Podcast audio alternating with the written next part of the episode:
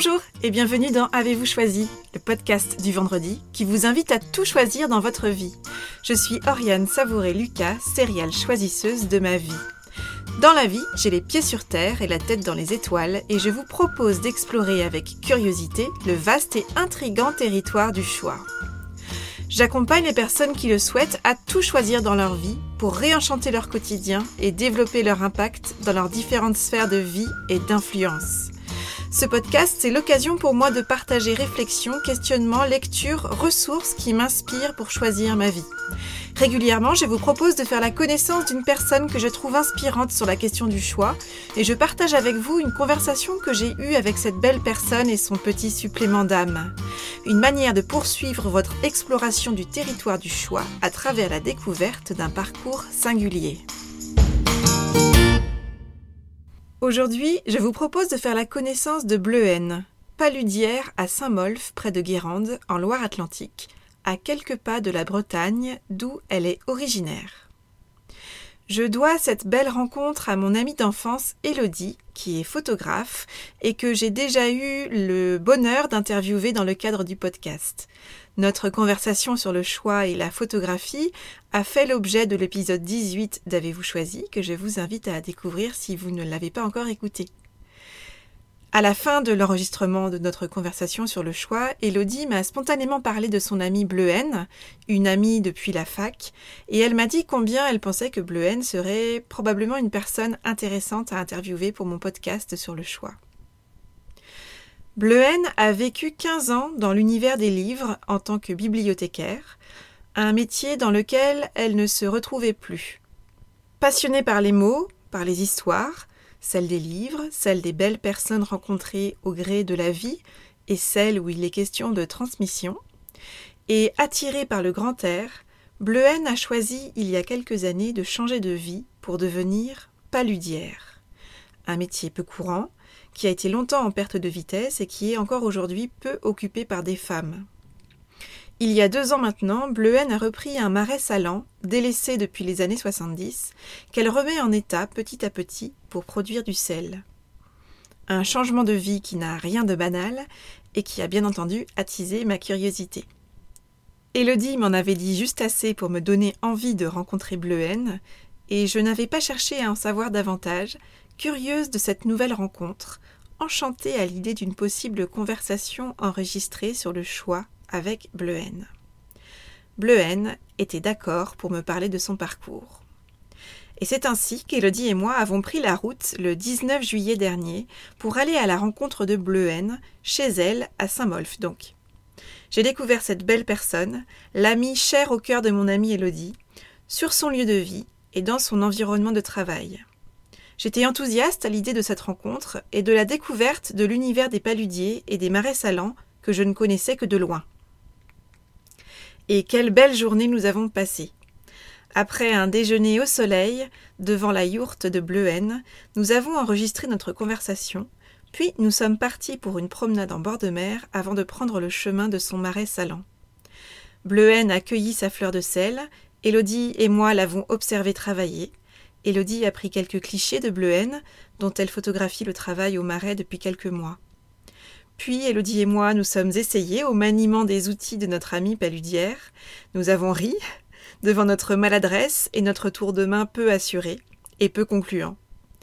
Bleuhen nous a partagé quelques anecdotes de ses débuts de paludière, de ses gestes qui s'acquièrent petit à petit en observant, en s'exerçant encore et encore et je suis repartie avec un pot de fleurs de sel cueillies et lavées sous mes yeux.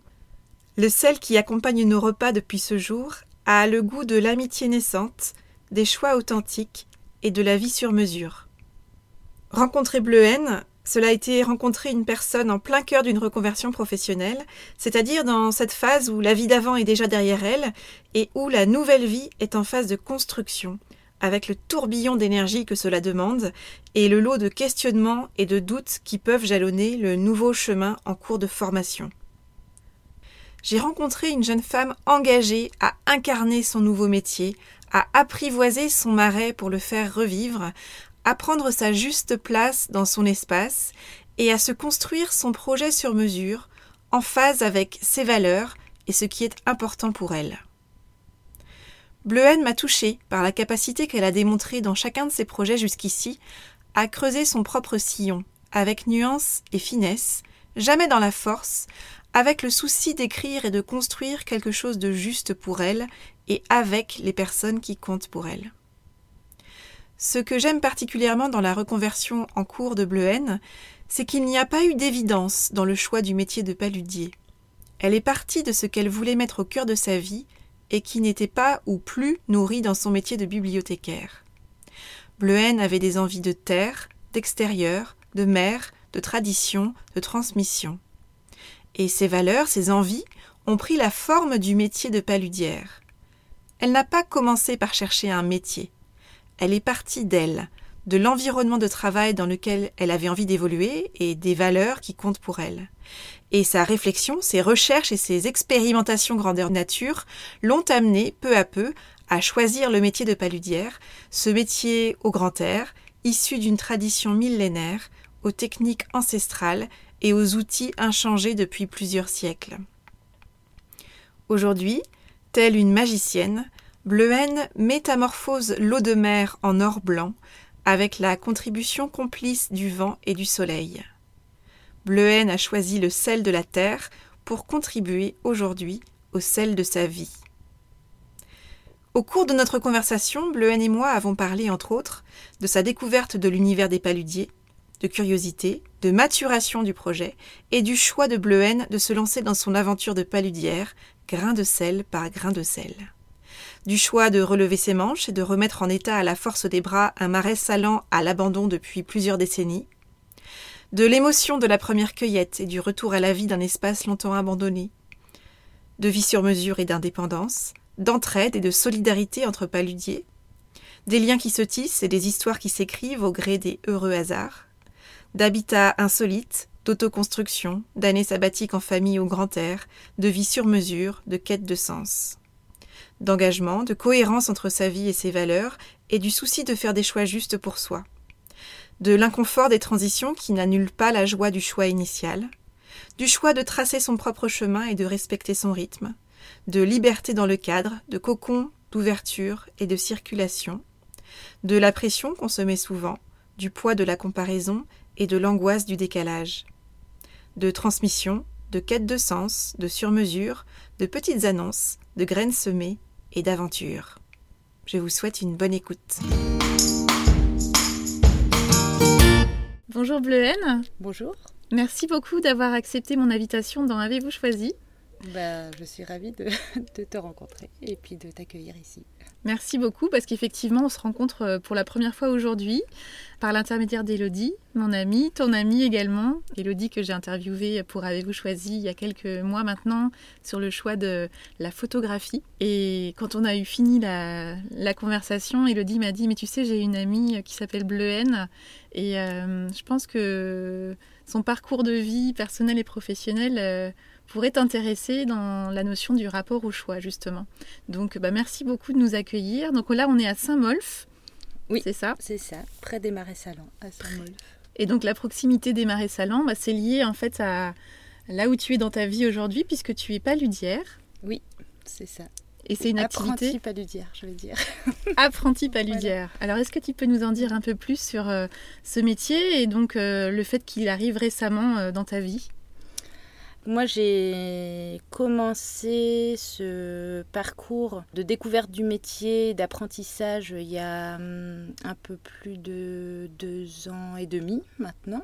Donc à l'époque, moi, j'étais encore bibliothécaire et avec une envie de, de changer.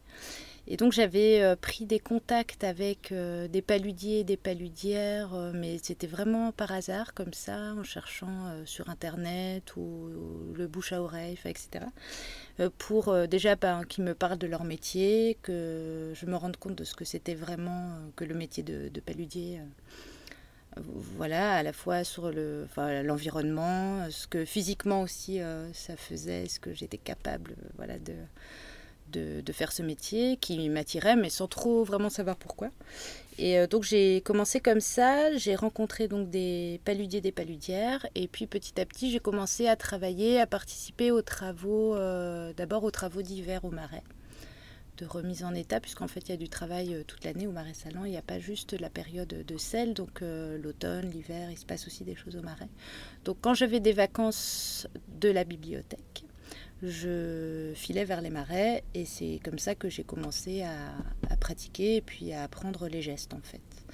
Et petit à petit, je me suis rendu compte que ça me plaisait vraiment, que peut-être du coup ça allait devenir euh, mon nouveau métier, mais bon voilà, après j'étais euh, j'étais encore vraiment dans l'apprentissage et la découverte. Et puis euh, petit à petit, donc j'ai fait aussi des saisons de sel. J'ai poursuivi mon apprentissage aussi tout au long de l'année. Donc je passais vraiment toutes mes vacances euh, au marais. Et puis euh, petit à petit, je me suis dit que ça me plaisait vraiment. Donc j'ai postulé une première fois à la formation donc de paludier parce qu'il existe une formation pour les paludiers qui dépend de la chambre d'agriculture. Et donc ici à, près d'ici, à la Turballe, il y a un centre de formation. Donc c'est une formation qui dure un an. Et j'avais postulé donc euh, une première fois. Euh, mais sans que mon projet soit vraiment très abouti. Mais euh, voilà, les personnes que je connaissais au Marais m'avaient dit, mais si, euh, vas-y, tente ta chance, tu feras bien tout ça. Donc ce que j'avais fait, mais bon, ça n'avait pas abouti à hmm. l'époque. voilà, puis bah, ça m'a laissé en fait finalement une année aussi pour mûrir le projet.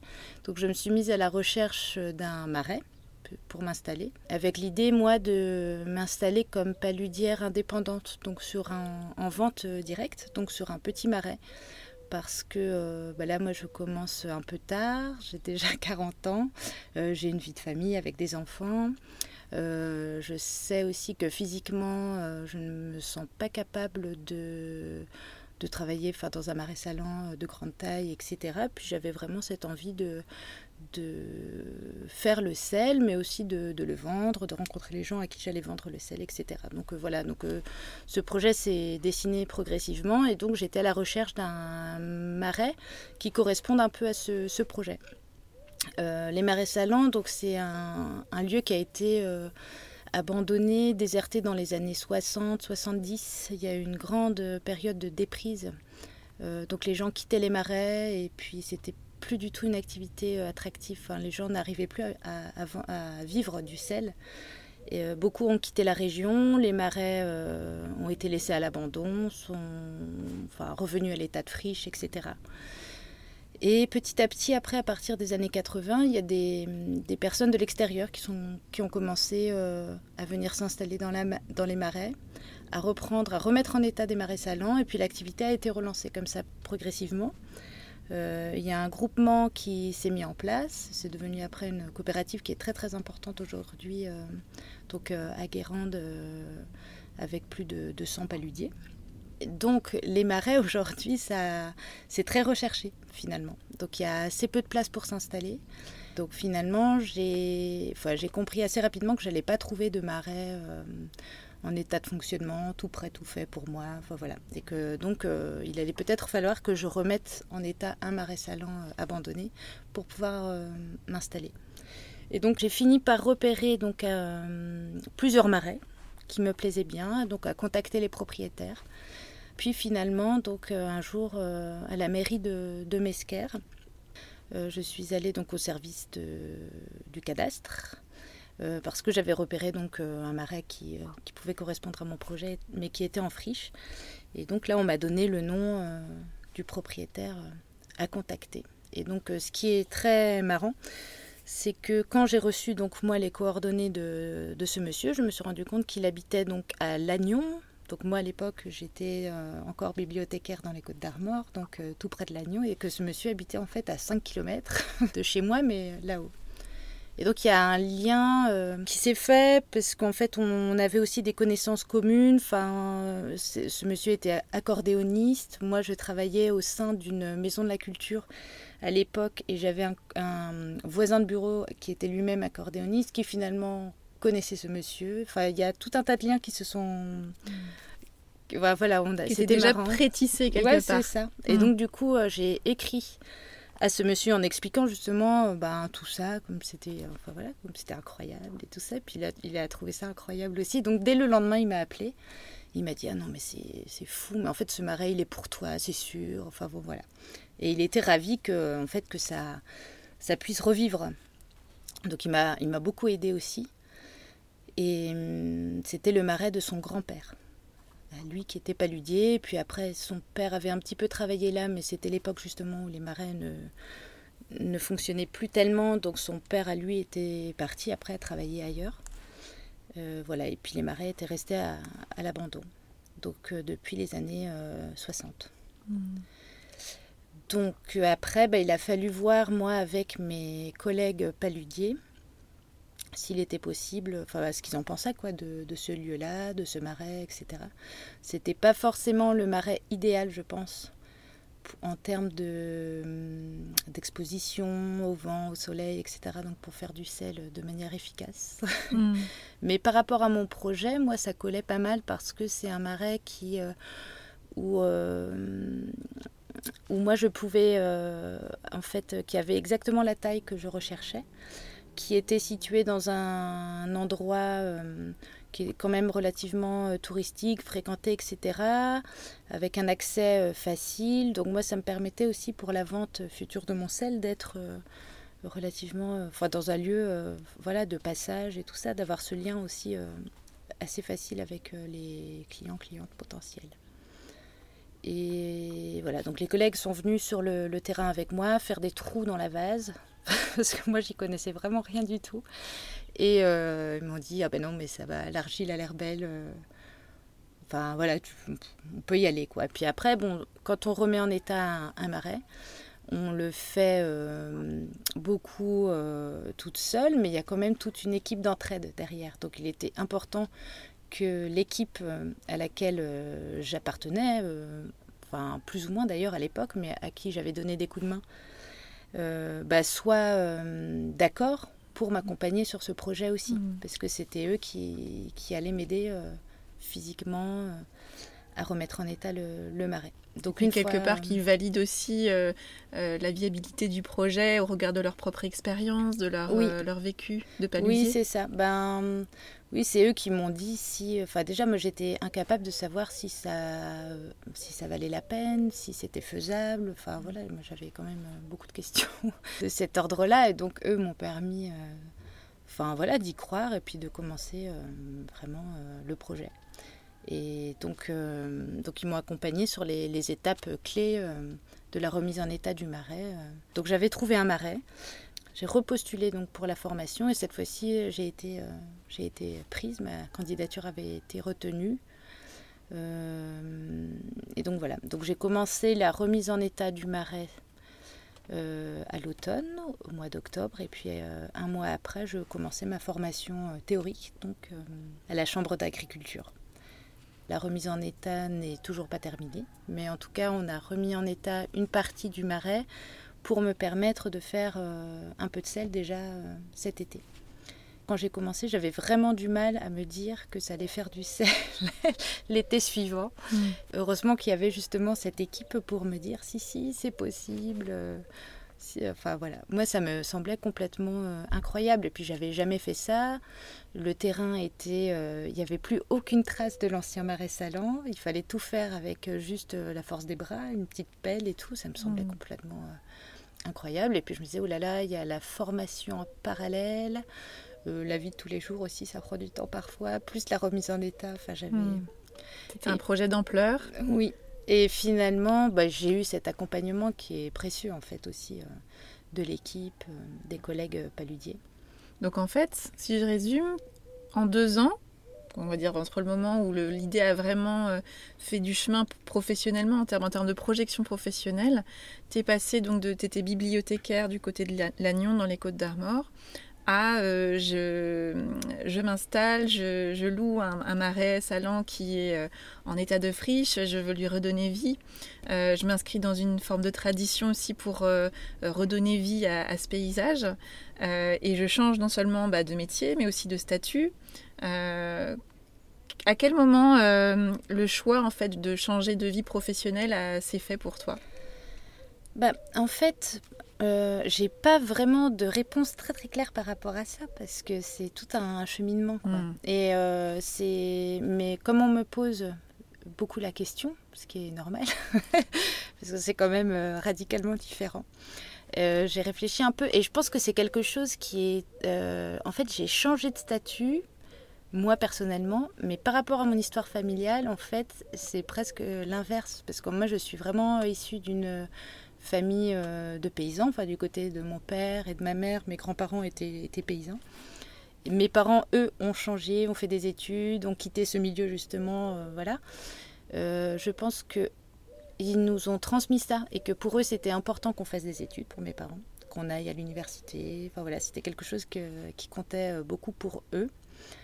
Euh, même s'ils sont restés euh, attachés et fidèles à leur milieu euh, paysan, mais il y avait vraiment il y avait cette idée un peu de, réussite, je pense, et puis aussi de, confort, d'un statut social confortable, stable, etc. Voilà, donc ça. Et moi, je sais que quand j'étais enfant, j'avais cette envie, je disais, ouais, moi je serais éleveuse de chèvres, enfin, ça m'attirait en fait ce côté de la terre et tout. Et bon, ça s'est pas fait. Donc j'ai fait des études euh, et ça m'a plu euh, aussi hein, de faire des études, mais il y a toujours eu un peu cette attirance. Souvent je faisais des petits boulots, euh, enfin j'ai fait beaucoup de petits boulots liés à la terre. J'étais ouvrière agricole souvent pendant l'été, etc.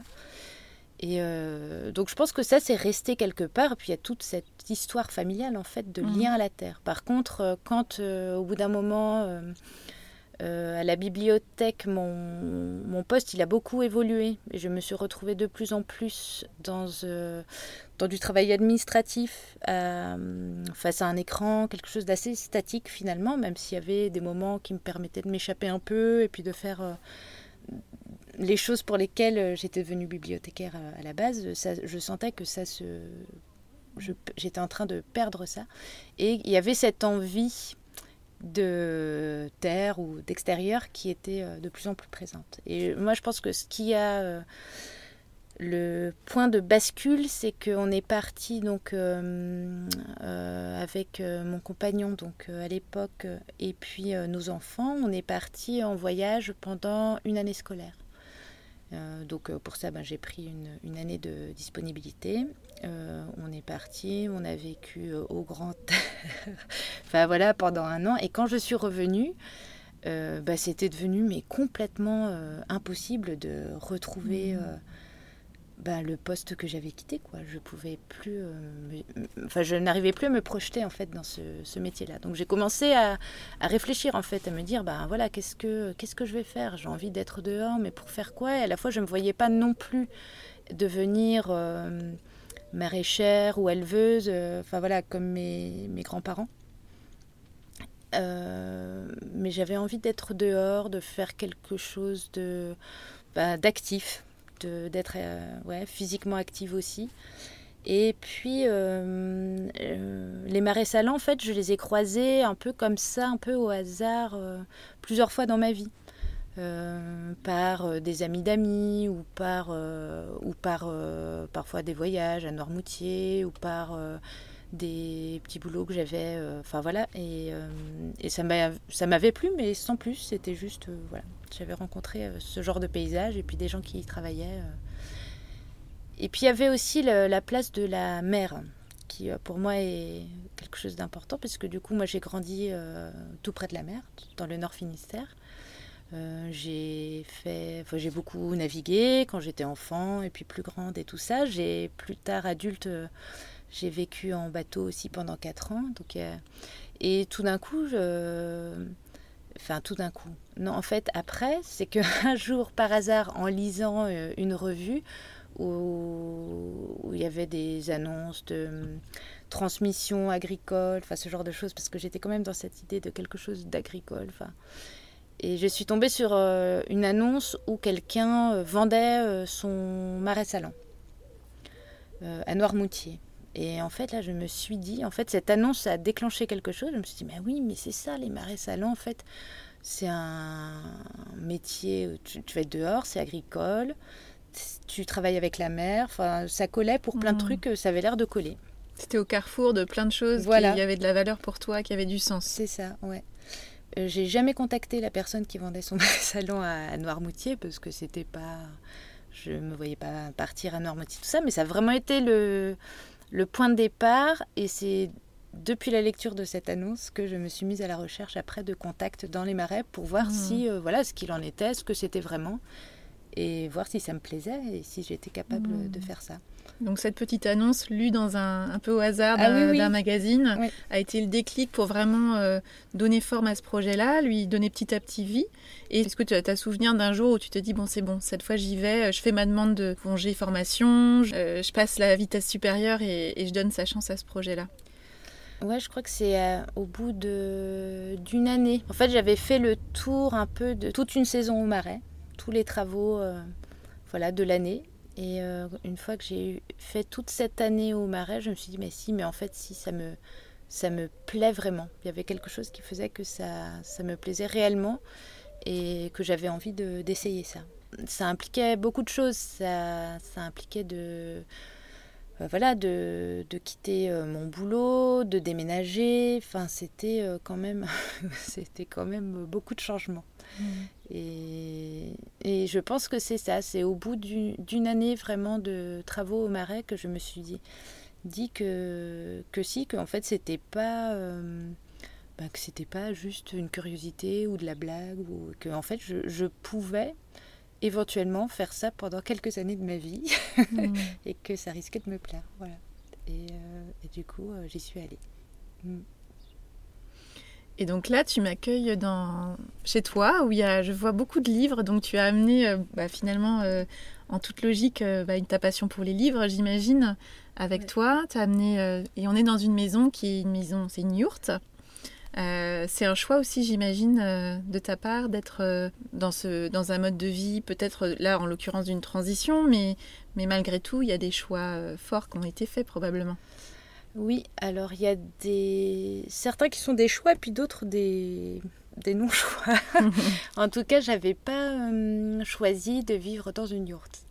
Et quand je suis arrivée ici, vraiment, je me suis dit que j'aurais aimé trouver euh, un logement, euh, quelque chose à louer à l'année, quelque chose de simple en fait, où je me disais justement qu'il y avait déjà beaucoup de choses à faire et que si on pouvait éviter la question du logement, euh, mais en fait j'ai pas trouvé. Parce qu'en fait c'est un secteur qui est très très, il y a une grosse pression sur le, foncier et tout ça, c'est très recherché, très demandé, les prix sont très très élevés. Il y a très peu de locations à l'année, beaucoup de locations saisonnières. Et, et, donc je n'ai pas trouvé. Après j'avais aussi différents bah, différentes contraintes. Il fallait que les enfants euh, allaient à l'école euh, à Guérande, leur papa, euh, lui, s'installait à la Turballe. moi, j'avais mon marais donc à Mesquer. Il fallait que ce soit pas trop éloigné de ces points que j'allais de toute façon fréquenter régulièrement. La formation pour moi était aussi à la Turballe. Voilà. Donc, dans ce périmètre-là, je n'ai pas trouvé de maison à louer dans dans mes, qui était euh, dans ton budget bah aussi, qui était accessible en fait pour mm. mes moyens. Donc euh, finalement, euh, je me suis dit que bah, j'ai commencé à regarder en fait les, les, ventes, les terrains à vendre. Et comme on avait vendu nous la maison qu'on avait construite dans les Côtes d'Armor, j'avais petit budget. Finalement, je me suis dit bah, peut-être que le fait d'acheter ça me permet aussi, moi, de sécuriser mon installation future hein, ici, parce que pour l'instant, euh, c'est un peu bricolé, mais euh, voilà. Donc euh, finalement, je me suis dit, bon, bah, peut-être que, peut que je vais acheter. Puis finalement, j'ai voilà, trouvé ce terrain. Donc j'ai fait une demande de permis de construire, avec le projet un jour de construire une petite maison. J'ai toujours été ouais, attirée, intéressée par les les habitats euh, plutôt, euh, oui, petits, euh, économes, enfin voilà, sur un, plan écologique qui soit cohérent et tout ça par rapport à notre impact et notre place sur Terre. Quoi. Et en fait, le, la dame qui m'a vendu le terrain ici m'a présenté un de nos voisins, qui est paludier aussi, et qui lui avait vécu en yourte avec ses enfants il y a quelques années, et qui gardait cette yourte dans un garage.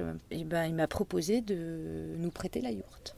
Donc j'ai dit, bah oui, pourquoi pas, mais j'avais pas du tout imaginé euh, habiter en yourte avant ça. Et donc je découvre, et puis après, bah, ça, nous, ça nous plaît.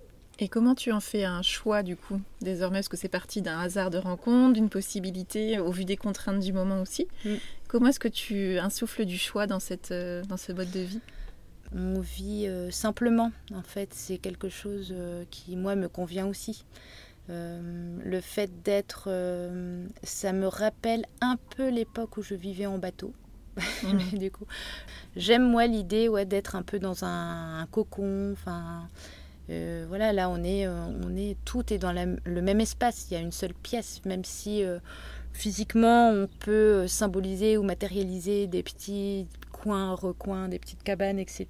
Donc, mais sinon on est tous ensemble. Alors c'est pas forcément toujours évident, mais finalement on apprécie, ça donne une autre... Euh, ouais, c'est une autre manière de, vivre en fait. On partage beaucoup de choses quoi, en vivant euh, comme ça. Moi, ça me permet d'être euh, en fait cohérente par rapport à des, des, choix, je sais pas moi, politiques ou écologiques.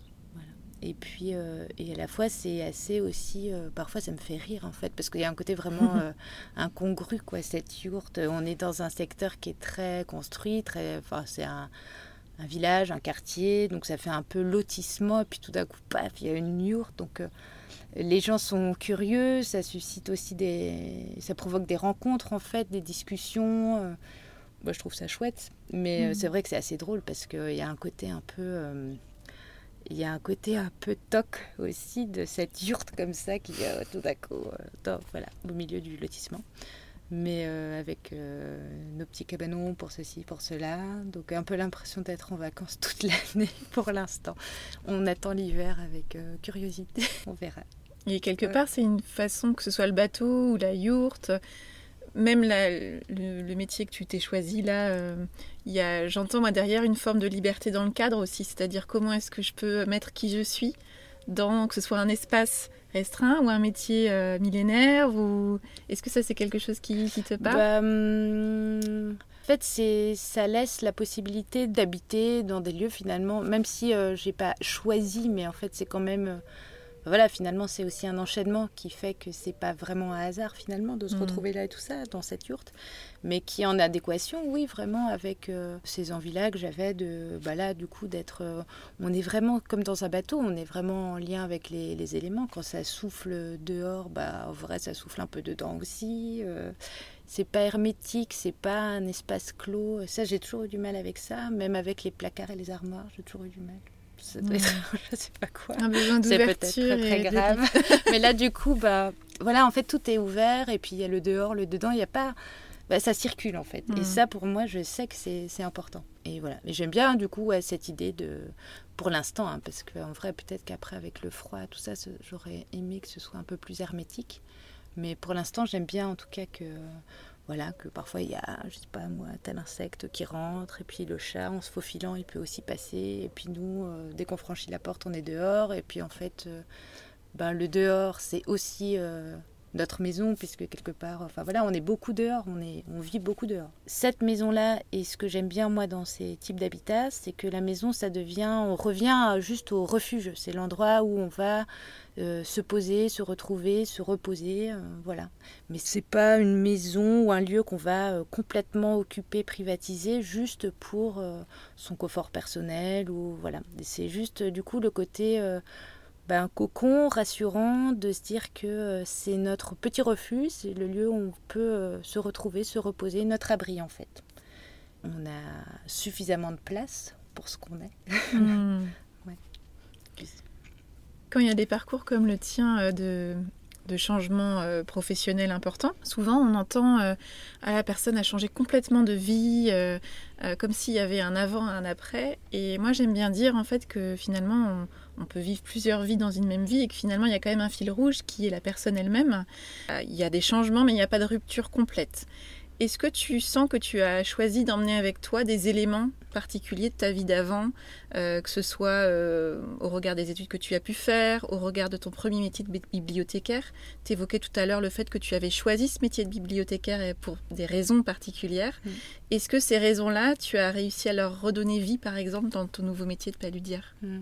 Alors pour l'instant, les liens entre euh, la bibliothèque et le marais euh, sont pas vraiment évidents. Après, par contre, je sais que j'ai des envies par rapport à ça de d'activités ou de oui qui me plaisaient dans mon métier de bibliothécaire et que j'aimerais bien pouvoir retrouver au marais.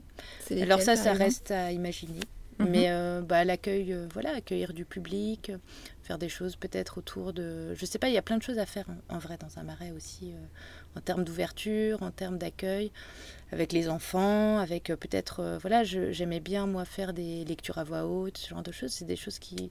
Je me dis que, bah, pourquoi pas autour d'un marais aussi. Mais voilà, tout ça, ça reste à imaginer. Là, pour l'instant, je suis vraiment dans le côté, c'est vrai, hein, cette année, construction dans l'aspect physique, dans mmh.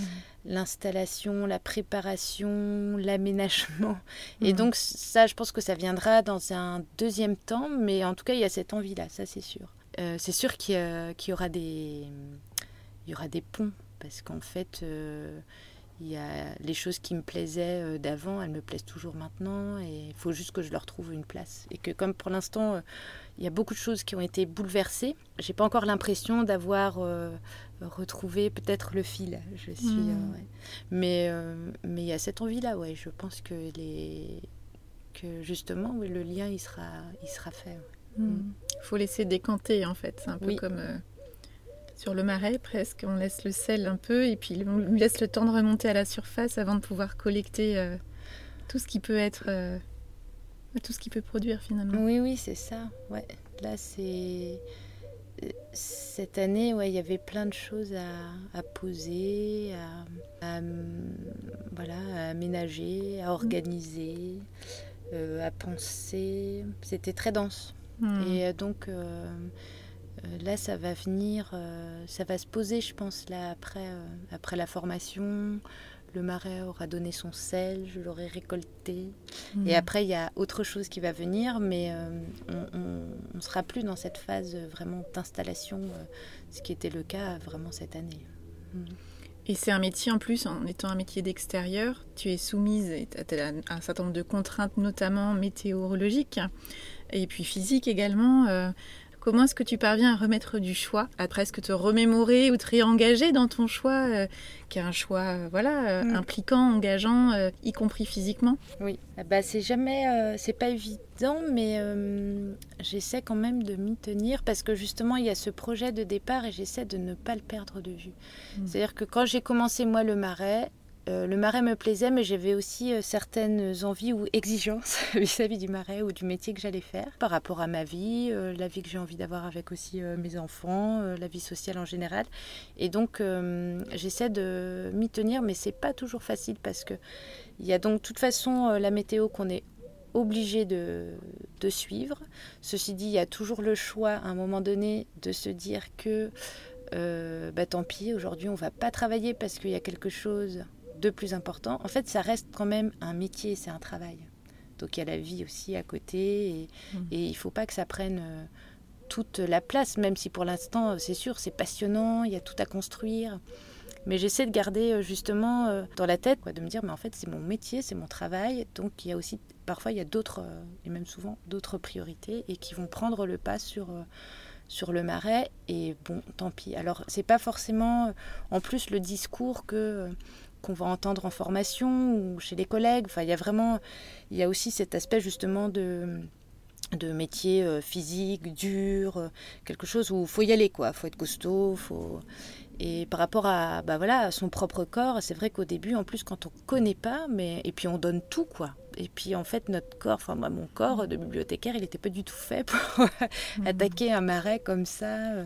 L'argile, la pelle, les outils, enfin moi mes mains, mon dos, enfin tout euh, criait au secours euh, doucement quoi. Et c'est vrai qu'en plus on est impatient, on a envie que ça avance, on sait qu'on n'a pas beaucoup de temps, qu'il y a la formation, qu'il y a ceci cela, il faut que ça avance. Et finalement au début j'étais vraiment aussi un peu dans cette course.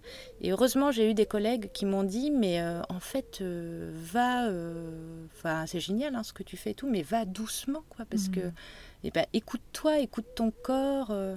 Et donc, euh, et donc ça, ça a été... Euh, bah voilà, donc je, je, pense que ça m'a permis, moi, d'être plus attentive, du coup, et de choisir à certains moments bah, de ne pas y aller, en fait, parce que j'avais trop mal, mm. ou de pas faire ça parce que, ben non, physiquement, j'étais pas capable, de renoncer, si on veut, à certaines choses, mais finalement, c'était des choix par rapport à moi, mon corps ou ma vie. Mm. Voilà. Après, il y a des choix aussi. Euh, le fait de cette année être euh, en formation, donc il y a des attentes il y a des exigences aussi, il y a un cadre qui est posé, qui est là, qui est réel, qui est rigoureux. Et moi, par rapport à mes choix qui sont un peu finalement euh, marginaux par rapport à mes collègues de formation, et eh ben de quand même réussir à, à m'y tenir, me dire bah non mais alors c'est pas grave. En fait là tout le monde est en train de faire du sel, mais pas moi parce qu'en fait mon marais n'est pas tout à fait prêt. Mais c'est pas évident parce qu'en fait forcément il y a il y a toujours euh, la comparaison. Euh, et donc, je sais que parfois, je me laisse embarquer en me disant, bah, un peu par l'angoisse, me dire, oh là là, mais oh, bah, j'aurai jamais de sel, ça va pas démarrer, euh, c'est pas possible. Et puis tout le, tous les autres sont déjà euh, en train de bosser comme des fous à récolter du sel. Et puis après, le, fait, euh, le discours me dire mais non, mais en fait, bah, déjà toi aussi tu bosses, c'est juste que tu fais pas de sel. Et puis, et puis c'est ton histoire, c'est un autre rythme, mmh. donc c'est pas grave. Mais il y a toujours ce, ce balancement qui dure toujours. Mais voilà, et c'est important de justement cette notion de choix parce que de me dire bah non mais en fait moi ça a été mon choix de, de faire ce marais là à cette taille là c'est cohérent mmh. et donc mmh. je voilà c'est pour ça que bah là je fais pas de sel tout de suite c'est pour ça que euh, je produis peut-être moins que les autres c'est pour ça que euh, je vais aller euh, moins vite et puis c'est pas grave et mmh. puis enfin voilà il y a, y a, toujours quand même ce, ce questionnement ouais. C'est aussi une manière de revenir régulièrement sur pourquoi est-ce que je fais ça, euh, garder le cap, euh, réajuster si besoin, mais rester euh, dans une forme de justesse avec ce que toi tu as choisi aussi d'embrasser comme carrière et la manière dont tu as eu envie de, de la mener. Ah oui, oui, complètement, ouais, c'est ça. C'est qu'à un moment donné, je pourrais être assez facilement embarquée justement parce qu'en fait on est au marais c'est quand même très particulier hein. les marais salants c'est un espace géographique très restreint donc forcément on est toujours dans le voisinage, il y a forcément une paludière qui fait du sel juste à côté. Donc on voit euh, constamment ce que font les autres euh, dans les discussions. Donc ce décalage, il est là cette année, il est réel. De toute façon, euh, voilà, il y a un gros gros décalage et de petit à petit l'accepter euh, et de dire bah non justement moi c'est mon choix donc euh, voilà en fait je, je reste là-dessus et du coup ça m'a permis aussi de profiter de l'arrivée de mon sel parce qu'en fait euh, on en parlait tout à l'heure, mais c'était quelque chose de très émouvant. Et je pense que si j'étais restée justement dans cette angoisse de comparaison et tout ça, je serais passée complètement à côté de cette émotion. Et là, ça m'a mmh. permis justement de me dire, euh, mais que, ben, en fait, de réaliser que c'était incroyable, que j'avais tout. Euh, que depuis, euh, oui, quelques mois, moi, enfin, qu'il y avait seulement quelques mois, il n'y avait rien. Et que mhm. là, euh, j'étais en train de faire du sel, qu'il y avait du sel qui mhm. apparaissait, enfin, qu'il y a quelques mois encore, je ne savais même pas que c'était possible, que voilà. Et puis aussi les discussions avec des, des personnes bah, plutôt âgées dans le voisinage qui ont connu ce marais en activité, ce marais à l'abandon, et qui, euh, voilà, des personnes qui sont très émues et ravies en fait de voir euh, cet endroit revivre mm. et de, du coup, de participer à cette histoire. Moi, je trouve ça euh, super, quoi. Il y a tous ces éléments-là qu'il faut dire, bah non, ça c'est mon choix, c'est ce que je veux vraiment. D'essayer d'écarter un petit peu bah, la pression, si on veut, mais que je me mets aussi moi-même, d'être justement dans dans la, la comparaison avec euh, la moyenne ou la norme de ce qui se mmh. fait euh, au marais.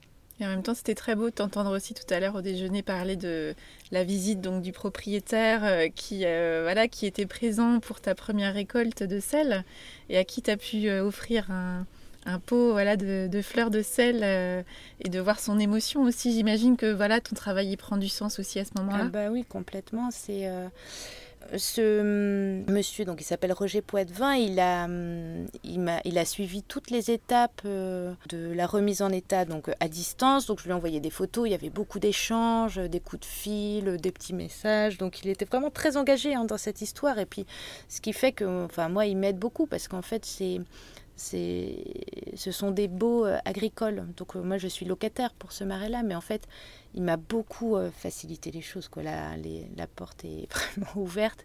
Et donc qu'il soit présent, alors là pareil, en fait c'était un peu curieux puisqu'il venait pour un festival de musique et ça, ça coïncidait avec l'arrivée du sel au marais à quelques jours près. Ce qui fait que quand il est venu euh, ici dans le secteur, eh ben, euh, moi j'en étais à mes premières cueillettes de fleurs de sel. Et donc j'ai pu lui offrir euh, ben voilà, de, de, la fleur de sel, du marais, voilà, de, son, enfin, de son marais. quoi.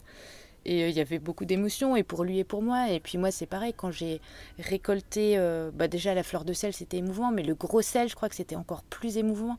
Et j'ai, enfin voilà, j'étais toute seule, et j'ai dit, mais oh là là, mais je suis toute seule, mais Enfin, mm. regardez J'étais, en fait, j'étais très émue. J'étais mm. vraiment très émue, et lui aussi. Et de partager ça, bah, je trouve que voilà, c'est du coup c'est cohérent aussi, c'est mm. chouette quoi.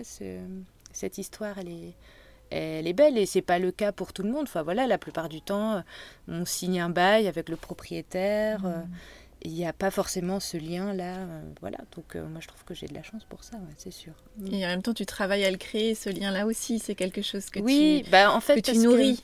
oui, oui, c'était une belle rencontre et du coup j'avais envie, moi, d'entretenir ce lien et je voyais bien qu'il était, qu'il avait cette envie et puis cette curiosité. Et puis moi, je trouvais ça chouette de le partager aussi avec lui, quoi, par rapport à son histoire et du coup par rapport à la mienne. Et je trouvais que voilà, il y avait une sorte de transmission qui se faisait, qui était, euh, qui était, qui était belle. Et puis moi, ouais, puis j'aime bien, euh, ouais, c'est bah, justement ces histoires de d'échange, de transmission, de de euh, partage, de partage, puis d'histoire, de voilà. Mmh. Du coup, ça me parlait, quoi.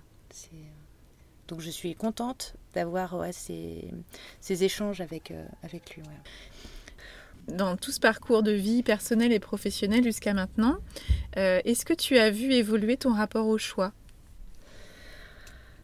Je pense que avant, avant, bah, avant, après, je sais pas trop, mais en tout cas, il y avait quand même une certaine pression du choix justement.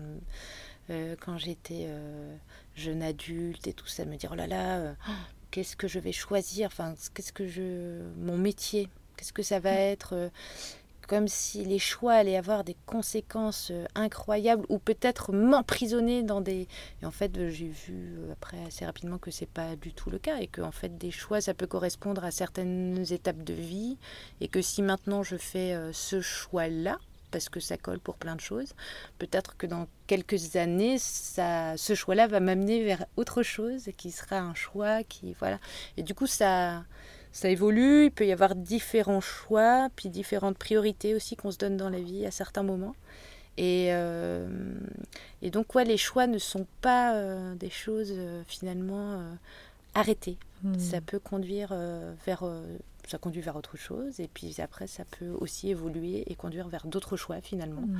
ou pas. Mais en tout cas, je, je sais que là, actuellement, je me dis, bah, c'est une super... Je vois ça plus comme une une aventure. Après, c'est pas un jeu. Hein, il faut, le but, c'est que j'en vive aussi. Et puis, euh, voilà, j'ai des enfants. J'ai, il y a aussi euh, une responsabilité dans ce choix-là. Mais il y a, je vois ça, oui, comme une aventure. De me dire, bon, bah là, j'ai envie de faire ça. J'y vais à fond. Je le fais vraiment sérieusement. En cohérence, justement, avec mes choix. Et puis, peut-être que plus tard, je ferai autre chose. On verra. Mais c'est hmm. pas... En tout cas, les choix ne sont pas des... C'est pas forcément définitif. Donc euh, voilà. C'est un point de départ, après on peut les ajuster, les mm. modifier, les réaffirmer. Mm. Mm. Et à la fois, c'est une chance aussi d'avoir le choix.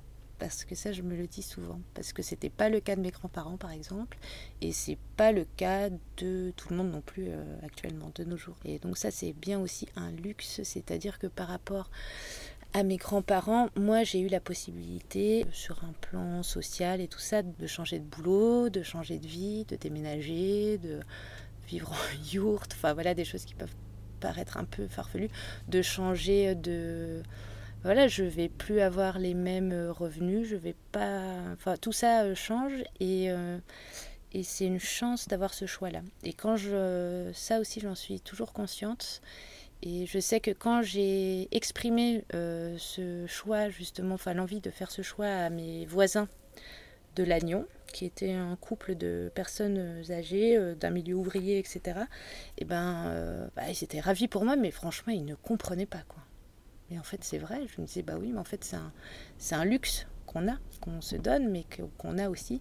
C'est-à-dire que eux, dans leur ben, un milieu, les conditions qu'ils avaient, eux, euh, matérielles et puis euh, sociales de l'époque, et puis même qui étaient réelles là, ils ne comprenaient pas qu'on puisse quitter un boulot où en fait on gagne bien sa vie, une maison qui est belle, euh, bah, c'est vrai quoi parfois, et pourquoi ça suffirait pas? Et pour aller vers quelque chose de complètement incertain, nouveau, où j'allais perdre, où je savais même pas en fait si j'allais gagner ma vie. Enfin, c'était, ça leur semblait complètement incroyable. Mais c'est vrai que c'est aussi incroyable d'avoir ce choix-là, justement. donc je pense que c'est une chance de l'avoir aussi. Mm. Une chance que tu as su saisir aussi, c'est ça aussi Oui, je sais saisir et puis je suis actrice. Mm. Mais il y a quand même des. Je pense qu'on a plus ou moins le choix aussi, en fonction de là d'où on vient. Et que ça facilite en fait, euh, même si c'est possible pour tout le monde. Bien sûr. Mais euh, que ça facilite beaucoup euh, les choix qu'on peut faire dans la vie. Quoi. et c'est pour ça que je trouve que c'est un message important à passer sur notamment le choix des études. Euh, on a tendance à mettre beaucoup d'enjeux sur euh, quelle étude va faire, euh, soit je vais faire à titre personnel, soit mes enfants vont faire aussi, mm. et de passer le message que c'est un point de départ qui va mener vers peut-être un premier métier, mais qui a de très grandes chances d'évoluer et que mm. c'est ok en fait, que mm. c'est une première étape avant la suite du chemin quoi. Bah oui c'est ça. Puis en fait on se rend compte maintenant à nos âges. Mais avec justement, puisqu'on parlait d'amitié et puis de personnes qu'on connaît depuis longtemps, on voit bien les parcours des uns et des autres euh, qu'on a connus à certains moments de nos vies. On voit bien comment les autres aussi ont évolué, euh, qu'on s'est rencontrés à certaines étapes de nos vies où on faisait la même chose et puis en fait finalement on fait plus du tout la même chose.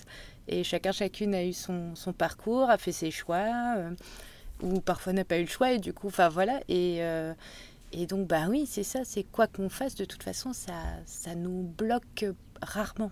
C'est une étape vers. Euh, voilà. Un choix est rarement définitif, en fait. les, choix complètement définitifs sont relativement peu fréquents. Ouais, je crois. Mmh. Est-ce que tu as des choix euh, importants là, qui se profilent, euh, que ce soit en lien avec ton activité, avec ton, ta vie en général Alors là, je crois que je vais un peu calmer les choix que je tu fais le choix de calmer le jeu Voilà, je fais le choix de calmer le jeu.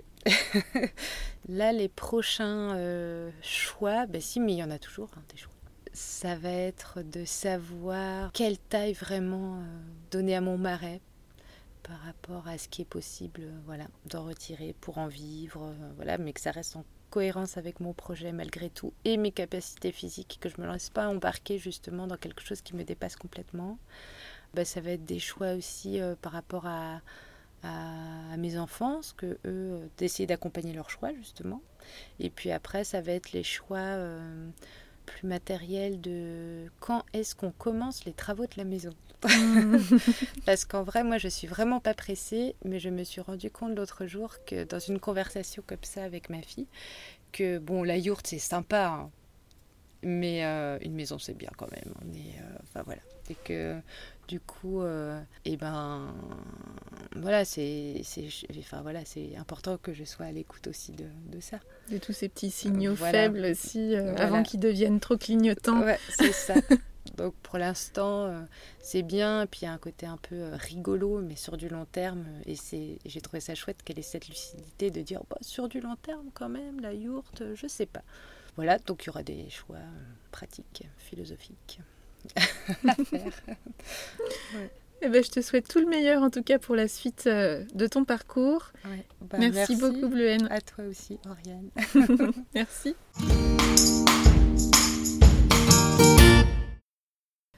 Un grand merci à Bleuhen pour son accueil, pour sa confiance, sa générosité et sa simplicité. Alors, que vous a inspiré cette conversation? Je vous invite à identifier l'idée, la phrase ou le mot peut-être que vous choisissez d'en retenir. Avec quoi de nouveau repartez-vous de cette conversation? Quel est le petit pas que vous pouvez planifier dans les prochains jours pour mettre en œuvre dans votre quotidien ce qui vous a inspiré? Je souhaite de belles et généreuses cueillettes de sel à Bleuhen, du sel de la terre bien sûr, et aussi du sel de la vie. Voilà, c'est tout pour aujourd'hui. Vous retrouverez cet épisode sur le site oriensavoureluca.com. Si vous aimez ce podcast, je vous invite à le partager auprès de celles et ceux qui vous sont chers et que l'idée de tout choisir dans leur vie pourrait réjouir. Merci également de laisser votre avis enthousiaste sur la page Facebook, sur le site ou encore une constellation de 5 étoiles sur Apple Podcast ou sur votre plateforme de podcast préférée. Vous contribuerez ainsi à soutenir ce projet de façon bienveillante et efficace. Je vous souhaite une belle semaine et je vous donne rendez-vous la semaine prochaine pour un nouvel épisode. Et d'ici là, et si vous choisissiez tout?